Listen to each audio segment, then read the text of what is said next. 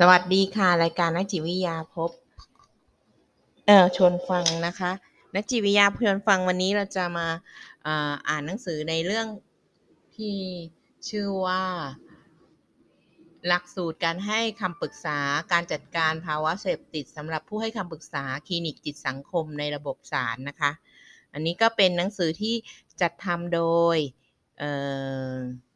สำนักงานกองทุนสนับสนุน สร้างเสริมสุขภาพนะคะ ร่วมกับสถาบันการยาในการทำหนังสือเล่มนี้ขึ้นนะคะ เพราะว่ากรมสุขภาพจิตกระทรวงสาธารณสุข โดยสถาบันการยาเนี่ยเป็นคนพัฒนาหลักสูตร การให้คำปรึกษาจัดการภาวะเสพเสพติดนะคะสำหรับผู้ให้การปรึกษาจิตคลินิกจิตสังคมในระบบศาลนะคะ ในเล่มนี้ก็จะประกอบไปด้วย ข้อมูลทั่วไปของ หลักสูตร การให้คำปรึกษา การจัดภาวะเสพติด จัดการภาวะเสพติดนะคะ หัวข้อแรกก็เรื่องของภาวะเสพติด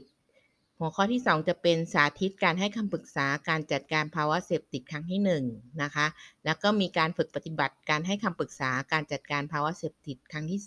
2 แล้วก็บาดแผลทางใจกับภาวะเสพติด แล้วก็มีการสาธิตให้คำปรึกษาการจัดการภาวะเสพติดครั้งที่2นะคะ แล้วก็มีการฝึกปฏิบัติ การให้การปรึกษา การจัดการกับภาวะเสพติดครั้งที่ 2 ด้วยนะคะ ในนี้ก็จะมีบทสาธิตการให้คำปรึกษานะคะ แล้วก็หัวข้อสุดท้ายจะเป็นเรื่องของการแลกเปลี่ยนเรียนรู้แล้วก็ประเมินผล คลินิกจิตสังคมมีจุดมุ่งหมายเพื่อให้คำปรึกษาแก่ผู้ ทำผิดในคดีที่เกี่ยวกับยาเสพติดนะคะ หรือคดีความรุนแรงในครอบครัว คดีที่มีโทษไม่ร้ายแรง ซึ่งได้รับการปล่อยชั่วคราวนะคะ โดยการประกันตัวผู้ให้คำปรึกษาในคลินิกจิตสังคมเนี่ย จึงมีบทบาทในการช่วยเหลือผู้กระทำผิดให้เกิดการเปลี่ยนแปลงพฤติกรรมนะคะ มีการดำเนินชีวิตแล้วก็ลดการก่อคดีซ้ำซาก สำนักงานศาลยุติธรรมนะคะกรมสุขภาพจิต กรมการแพทย์ กรมควบคุมพฤติกรมกิจการสตรี แล้วก็สถาบันครอบครัวศาลอาญาธนบุรีศาลจังหวัดเชียงใหม่ศาลจังหวัดนนท์ศาลจังหวัดปทุมธานีศาลจังหวัดตลิ่งชัน แล้วก็สำนักกองทุนสนับสนุนการเสริมสร้างสุขภาพนะคะ และสำนักงานป้องกันการปราบปรามยาเสพติด จึงได้ทำการตกลงทำความร่วมมือ เพื่อการพัฒนาระบบการให้การปรึกษาด้านจิตสังคมในระบบศาลและได้รับความร่วมมือทางวิชาการจากศูนย์วิชาการสารเสพติดภาคเหนือมหาลัยเชียงใหม่นะคะกรมสุขภาพจิตโดยสถาบันกัลยา ราชนครินจึงได้พัฒนาหลักสูตร ฝึกอบรมสำหรับผู้ให้การปรึกษา คลินิกจิตสังคมในระบบศาลซึ่งเป็นหลักสูตร แกนกลาง 3 หลักสูตรได้แก่ หลักสูตรการให้คำปรึกษาขั้นพื้นฐาน หลักสูตรการให้คำปรึกษาการจัดการภาวะเสพติด แล้วก็หลักสูตรการให้คำปรึกษาครอบครัวนะคะ เพราะฉะนั้นเล่มนี้จะขอบไปด้วย 3 หลักสูตรอย่างที่ว่าไปแล้วนะคะ การให้คำปรึกษาส่วนใหญ่อะมาด้วยคดีที่เกี่ยวข้องกับการใช้สารเสพติด คณะทำงานจึงได้ออกแบบและพัฒนาหลักสูตรการให้คำปรึกษา การจัดการกับภาวะเสพติด ซึ่งเป็นหลักสูตรแกนกลางนะคะ แล้วก็หลักสูตรที่ 2 นี้ก็จะต้องมีการผ่านอบรมหลักสูตรขั้นพื้นฐานก่อนนะคะ แล้วก็มามีประสบการณ์ในการฝึกปฏิบัติ แล้วก็มีเนื้อหาที่จะต้องให้ได้ไปต่อยอดความรู้และทักษะของผู้ให้คำปรึกษานะคะ แล้วก็มีการสร้างสำรวจทำความเข้าใจ ภาวะเสพติด เชื่อมโยงบาดแผลทางใจกับภาวะเสพติด และมีวิธีการจัดการกับภาวะเสพติดได้อย่างดียิ่งขึ้นนะคะ มีหัวข้อการอบรมทั้งหมด 8 ข้อนะคะ การจัดอบรมเรียนรู้เนี่ยในรูปแบบของการบรรยาย การอภิปราย และการสาธิต และฝึกปฏิบัติจริง ใช้เวลาฝึกอบรม 2 วันนะคะ ซึ่งเป็นระยะเวลาที่ผู้ให้การปรึกษาสามารถจัดสรรเวลามาฝึกอบรมได้ มีเวลาเพียงพอต่อการเรียนรู้และการฝึกปฏิบัติได้จริง เนื่องจากการให้คำปรึกษาที่ดีต้องบูรณาการระหว่าง ความรู้และทักษะอย่างลงตัว การสาธิตจะช่วยให้เข้าใจกระบวนการและทักษะการให้การปรึกษาได้อย่างรวดเร็วนะคะ การอภิปรายและสร้างเสริมการมีส่วนร่วมในหลักสูตรนี้ จะช่วยให้เกิดการระดมความคิด และก็นำประสบการณ์ชีวิตมาช่วย เติมองค์ความรู้สำหรับการให้การปรึกษาได้นะคะก็จะมีหลักสูตรก็มีรายละเอียดก็คือมีวัตถุประสงค์ของหลักสูตร มีชื่อหลักสูตร มีขั้นตอนการการเรียนการสอนนะคะ ซึ่งถ้าเป็นผู้เป็นวิทยากรมาอ่านคู่มือเล่มนี้ต้องเชื่อมโยงความรู้แล้วก็ทักษะการจากหลักสูตรของการให้คำปรึกษาขั้นพื้นฐาน หลักสูตรการจัดการกับภาวะเสพติดเข้าด้วยกัน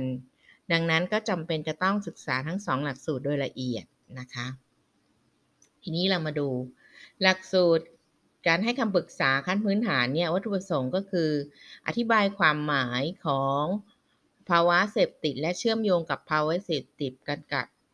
การก่อคดีได้นะคะ ระบุเป้าหมายการให้คำปรึกษาการจัดการกับภาวะเสพติด และบทบาทของผู้ให้คำปรึกษา ค้นหาตัวกระตุ้นภายนอก ตัวกระตุ้นภายในที่ทำให้เกิดภาวะเสพติด รวมถึงแรงต้านและปัจจัยปกป้อง เพื่อนำไปประยุกต์ใช้ในการช่วยเหลือให้ผู้รับคำปรึกษาได้นะคะ อธิบายขั้นตอนการเปลี่ยนแปลงพฤติกรรม และการให้คำปรึกษาที่เหมาะสมกับขั้นตอนของการเปลี่ยนแปลงได้อย่างถูกต้องอธิบายหลักการและวิธีการให้การปรึกษาเพื่อสร้างแรงจูงใจ ให้ผู้รับคำปรึกษาตระหนักและ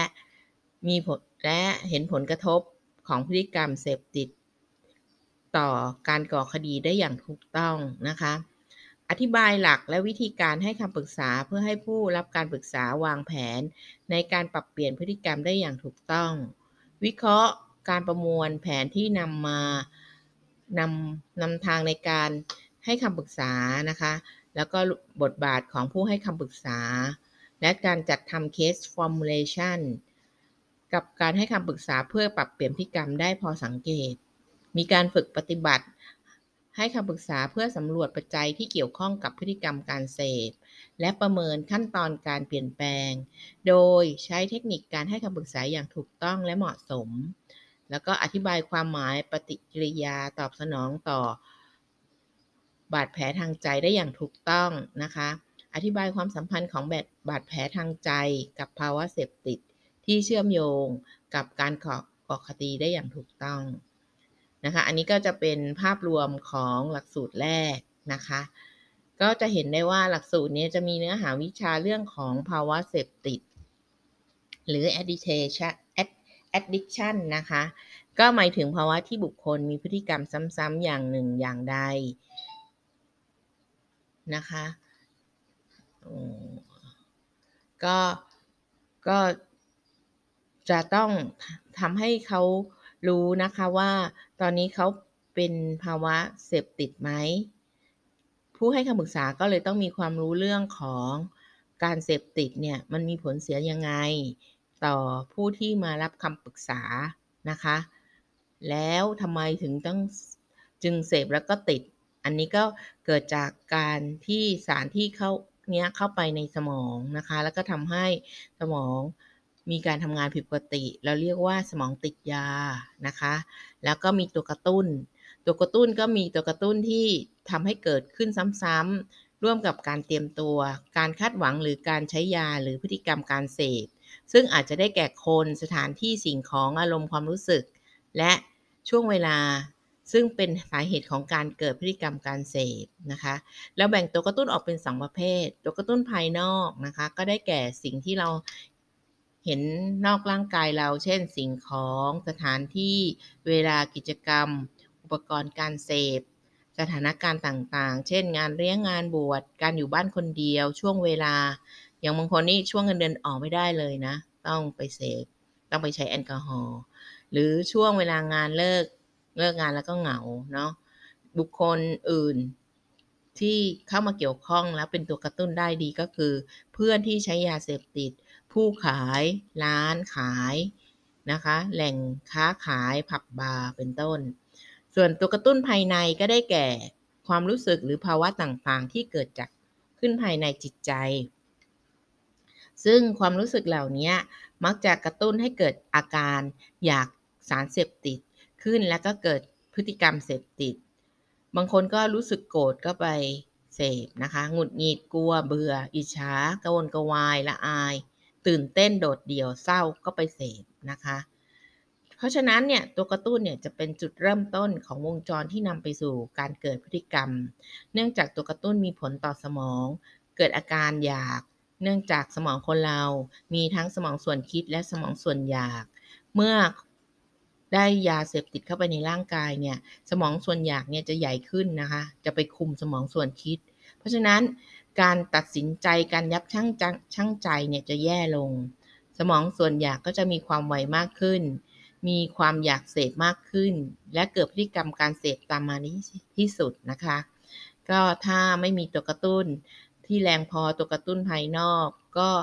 หรือตัวกระตุ้นภายในที่ไม่แรงพอเนี่ยก็จะไม่กลับไปเสพได้ เพราะฉะนั้นผู้ให้คำปรึกษาจำเป็นต้องสำรวจทั้งตัวกระตุ้นภายในตัวกระตุ้นภายนอกของผู้รับการปรึกษา เพื่อร่วมกับการจัดการกับตัวกระตุ้นนะคะสำหรับวันนี้นะคะ ในแผนแรกเนี่ยเรื่องของออสารเสพติดเนี่ยแล้วก็ผลของสารเสพติดต่อสมองมียังไงบ้างนะคะ เดี๋ยวใน episode ที่2เนี่ยเราจะมาดูเรื่องของการว่าการเสพติดอื่น ๆ ในชีวิตประจำวันมีอะไรบ้าง และบทบาทของคลินิกจิตสังคมเนี่ยจะต้องทำยังไงบ้างนะคะ สำหรับวันนี้ขอบคุณมากค่ะ เราเจอกันใน episode ที่ 2 นะคะ